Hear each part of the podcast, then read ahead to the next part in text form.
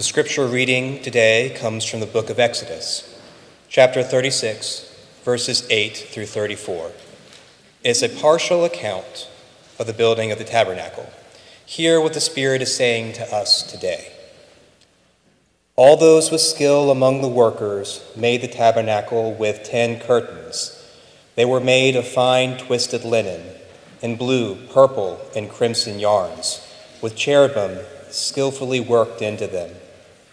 The length of each curtain was 28 cubits, and the width of each curtain four cubits, and all the curtains were the same size. He joined five curtains to one another, and the other five curtains he joined to one another. He made loops of blue on the edge of the outermost curtain of the first set. Likewise, he made them on the edge of the outermost curtain of the second set. He made fifty loops on the one curtain and made 50 loops on the edge of the curtain that was in the second set. The loops were opposite one another. And he made 50 clasps of gold and joined the curtains one to the other with clasps. So the tabernacle was one whole. He also made curtains of goat's hair for a tent over the tabernacle. He made 11 curtains. The length of each curtain was 30 cubits, and the width of each curtain four cubits. The eleven curtains were the same size. He joined five curtains by themselves and six curtains by themselves. He made fifty loops on the edge of the outermost curtain of one set, and fifty loops on the edge of the other connecting curtain. He made fifty clasps of bronze to join the tent together, so that it might be one whole. And he made for the tent a covering of tanned ram skins and an outer covering of fine leather. Then he made the upright frames for the tabernacle of acacia wood. Ten cubits was the length of a frame, and a cubit and a half the width of each frame. Each frame had two pegs for fitting together. He did this for all the frames of the tabernacle. The frames for the tabernacle he made in this way 20 frames for the south side. And he made 40 bases of silver under the 20 frames, two bases under the first frame for its two pegs, and two bases under the next frame for its two pegs. For the second side of the tabernacle, on the north side, he made 20 frames and their 40 bases of silver, two bases under the first frame and two bases under the next frame.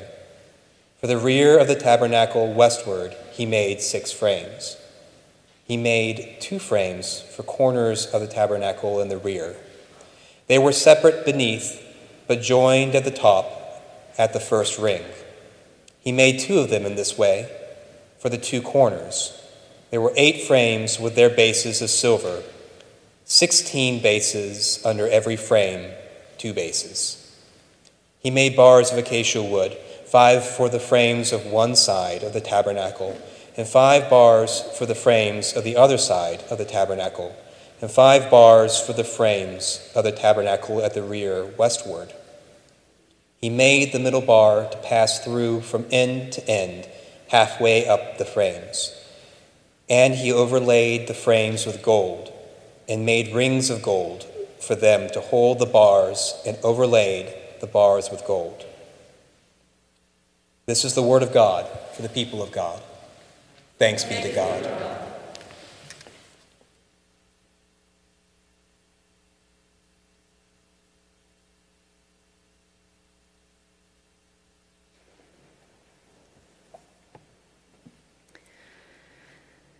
Well, I am tempted to apologize to John and to all of you for that scripture reading. 26 verses of painstaking architectural instruction might seem like a bit much, even if you have served on building and grounds. It's a lot. And like I said, I am tempted to apologize for foisting it upon you this morning. But on the other hand, if you were to read the full account of the tabernacle's creation, well, you would start at Exodus 25, verse 1, and finish at Exodus chapter 40, verse 38. So maybe it's less I'm sorry and more you're welcome for having spared you 532 additional verses. But in sharing even this small excerpt, my professor, Sam Ballantyne, is finally vindicated. Back in olden days, when I was a student at Union Seminary, we anticipated Old Testament the way you anticipate a root canal, something to endure and hopefully get behind you as quickly as possible. And if you're lucky, you won't remember too much about it once it's over. We spent a week learning about the tabernacle's construction. Now, I should have realized that meant something significant, but when it came time to study for the final exam, there's a lot in the Old Testament and I couldn't for the life of me imagine that details of cubits and curtains and clasps would make the cut. The first question on the first page of our in class closed book exam Draw the tabernacle as God instructed Moses to build it. Your drawing should be to scale and include furnishings. Y'all, I didn't even try. I drew a box, and inside the box, I wrote, The human brain can only retain so much.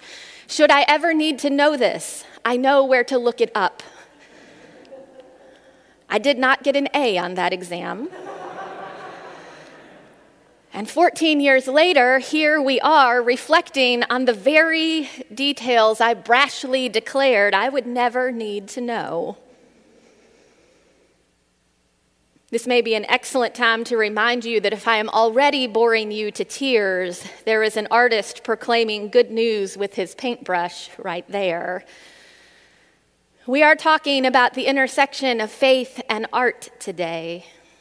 Like I mentioned before, we've talked about faith and science, faith and history, and we'll get to faith and math. But Jesus instructs us to love God with all our heart and soul and strength and mind, with all of our mind. And just as that means a critical examination of subjects that revolve around facts and figures, it means more than that, too. The human brain is made up of two hemispheres the left brain and the right brain. And you may be familiar with the idea that we all have one side of our brain that is more dominant. Supposedly, left brained people are more logical, more at home in the hard sciences, while right brained people are more creative, more at home in the arts. I've heard this repeated so many times in so many different spaces, I thought it was true. Just recently, I learned it's not. It is true that each hemisphere of the brain controls different functions. The left side handles analytical and verbal tasks, while the right side takes care of spatial perception and contributes emotional context. But linking these functions with individual personality traits or individual academic prowess is just a myth. In 2013, the University of Utah conducted a study on this. They analyzed over 1,000 people, and they found no evidence of anyone having one side of the brain that was more dominant than the other. Each side of the brain does work harder at different times, but that's based on the task at hand, and it doesn't vary person by person. Every single participant from engineers to musicians, relied equally on both sides of their brains.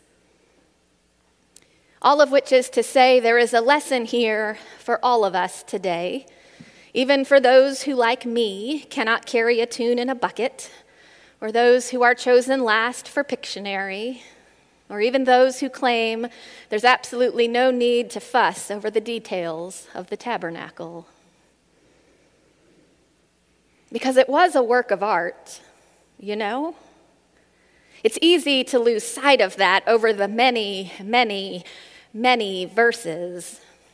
But the tabernacle, it isn't made up of sticks and mud and whatever was just easily at hand. The curtains are made of fine twisted linen and yarns dyed rich colors of blue and purple and crimson, and they are enormous. The frame of the tabernacle is built of acacia wood that is durable and strong. It's wood that resists decay, and each frame fits carefully into the other, joined together with forged silver. And curtains are hung over these frames on bars overlaid with gold. It's extravagant. So extravagant that it's fair to pause and wonder well, is this good? Or is it just too much? So while we're paused, let's remember what happens before the tabernacle comes into being. The Israelites were enslaved in Egypt for generations. Moses leads them out of Egypt, but once they are free, they find themselves wandering in the wilderness. And the wilderness is a very hard place to be. It's less a place on the map and more a condition of the spirit. It's where you feel alone and adrift and unsure. The Israelites were lost in that for 40 years. And even though it had to be better than slavery, they whined about it constantly. God, they said, this is the literal worst. God, they complained, we would be better off dead. And that's what wilderness can do to us. It can tunnel our vision down into one tiny, fragmented moment which can make it seem like the good news might be good for nothing at all, at least not in days that are overwhelmed with toil and trouble. We too, we're not strangers to wilderness. So it's important to remember what God does next. God says to Moses, and I am paraphrasing a bit here God says, I know I know these are not easy times, but I promise it's going to be okay. It's hard to remember that though, so do this. Build me a dwelling place, a physical space where you can go, a place where I will go where you go and I will rest where you rest. Build me a tabernacle to help you remember in concrete and tangible ways that I will be with you always everywhere. And then God says, and when you build that tabernacle, make it beautiful. Make it of gold and silver and bronze. Make it of blue and purple and crimson. Make it of linen and leather, oil and onyx. Take gold and weave it in among the fibers so that the threads glimmer and catch the light. Take stones and gems and set them in bronze, so that everything that is strong is also sublime. Make it beautiful, God says. And here's the thing about this God did not need the tabernacle to be beautiful. God doesn't need anything of us or of this earth. The Westminster Confession of Faith, which is part of our tradition, it says, God has all life, all glory, all goodness, all blessedness in and of himself. God is all sufficient, not standing in need of any creatures which God has made, nor deriving any glory from them, but only manifesting his own glory in, by, and upon them. God did not need the tabernacle to be beautiful. God knew we would need the tabernacle to be beautiful. God knew that the Israelites would need beauty to accompany them everywhere they went. And God knows that we still need beauty by our side every step of the way. Because life is hard and beauty is fuel. Beauty is essential, and that is a theological claim. David Benjamin Blower, he writes Christian hope is anticipatory. We are not forever looking backwards at a merely mechanistic atonement in the past, nor are we looking sideways for momentary escape from the present. Christian hope ultimately looks forward to the renewal of creation, to the healing of nations, to a time when God's goodness resides fully among us.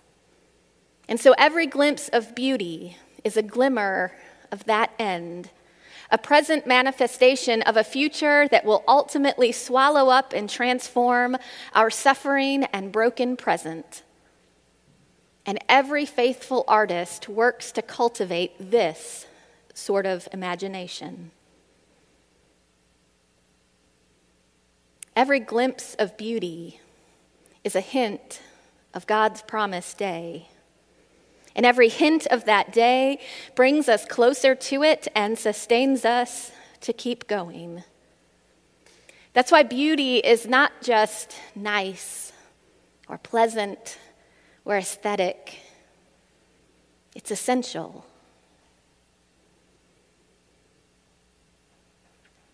In her book, Beauty and Being Just, Elaine Scarry draws a direct connection between experiencing beauty and pursuing justice. She writes Beauty prompts a copy of itself. And here's what she means by that. She says, When you see something beautiful, it stops you in your tracks. It makes you want to replicate it somehow, to draw it or write a song about it or tell someone about it. Once, she says, I saw a cottage that was so beautiful it would not let me walk past without stopping to admire it first. The front door was all but hidden by low boughs and flowering vines. The sidewalk was lined with folk art, and I had to take a picture of it, even though I don't have a Facebook page or an Instagram account to post it on.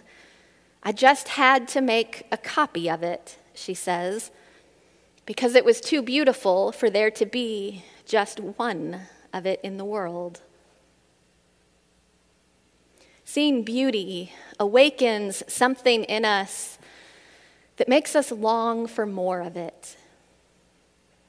And that includes, but is not limited to paintings and poems and sculptures and symphonies. It includes gardens and cakes and designs in newly mowed grass and babies, and also, again, friendship and laughter and welcome. Justice realized, Scarry suggests, is itself a form of beauty, and seeing it compels persons of faith to replicate it. The poets have long claimed that love begats love. So maybe too, beauty begats beauty, and justice begats justice. Now, there are some who worry. They worry that beauty and justice have to be in opposition to one another. Because attention spent focused on beauty means there is less attention paid to justice and funds spent in artistic ways are funds taken away from places of deeper and more practical need. Now, most things in life are nowhere near as much of a zero sum game as we make them out to be. But even still, these observations and questions come from a place of deep concern, and so they are worthy of our consideration. Here is what I can offer. Becoming familiar and fluent with beauty changes the way we see the world. Because when we are more attuned to the beauty around us, we also become more attuned to the things that are not beautiful. And that means things that have been injured or disfigured or cheapened or belittled. We cannot mend what is broken until we see that it is broken. And we cannot know that a note is off key until we know what the right pitch is supposed to sound like. We cannot always tell what is missing until we experience completeness. I heard a theoretical physicist give a lecture recently. I understood one out of every six sentences. That's why I couldn't include it a couple of weeks ago. She said that physicists study the fundamental laws of nature. She spends her days looking for the most basic ingredients that make up everything and everyone. But then she said this she said, There is scientific evidence, there are multiple studies that prove humans almost always fail to notice anything we're not expecting. We almost always fail to notice things we aren't expecting, even if they are right there in front of us. I think that's why God said to Moses, Make me a tabernacle, and when you make it, make it beautiful. Not because God needed it, but because God knew we would need it. And so, among other things, they made curtains. They made curtains of blue and crimson and purple, fine linen woven together with strands of glittering gold, curtains that were beautifully hemmed to hang in the presence of God. And maybe, maybe that's why the Gospels later tell us of the woman in need of healing who reached out and grabbed at the hem of Jesus' garment generations and lifetimes later. It might just be that beauty is so woven into the hem of our story. Well, that'll be what might finally heal us all. Pray with me. Gracious God, we believe. Help our unbelief. In Christ's name we pray. Amen.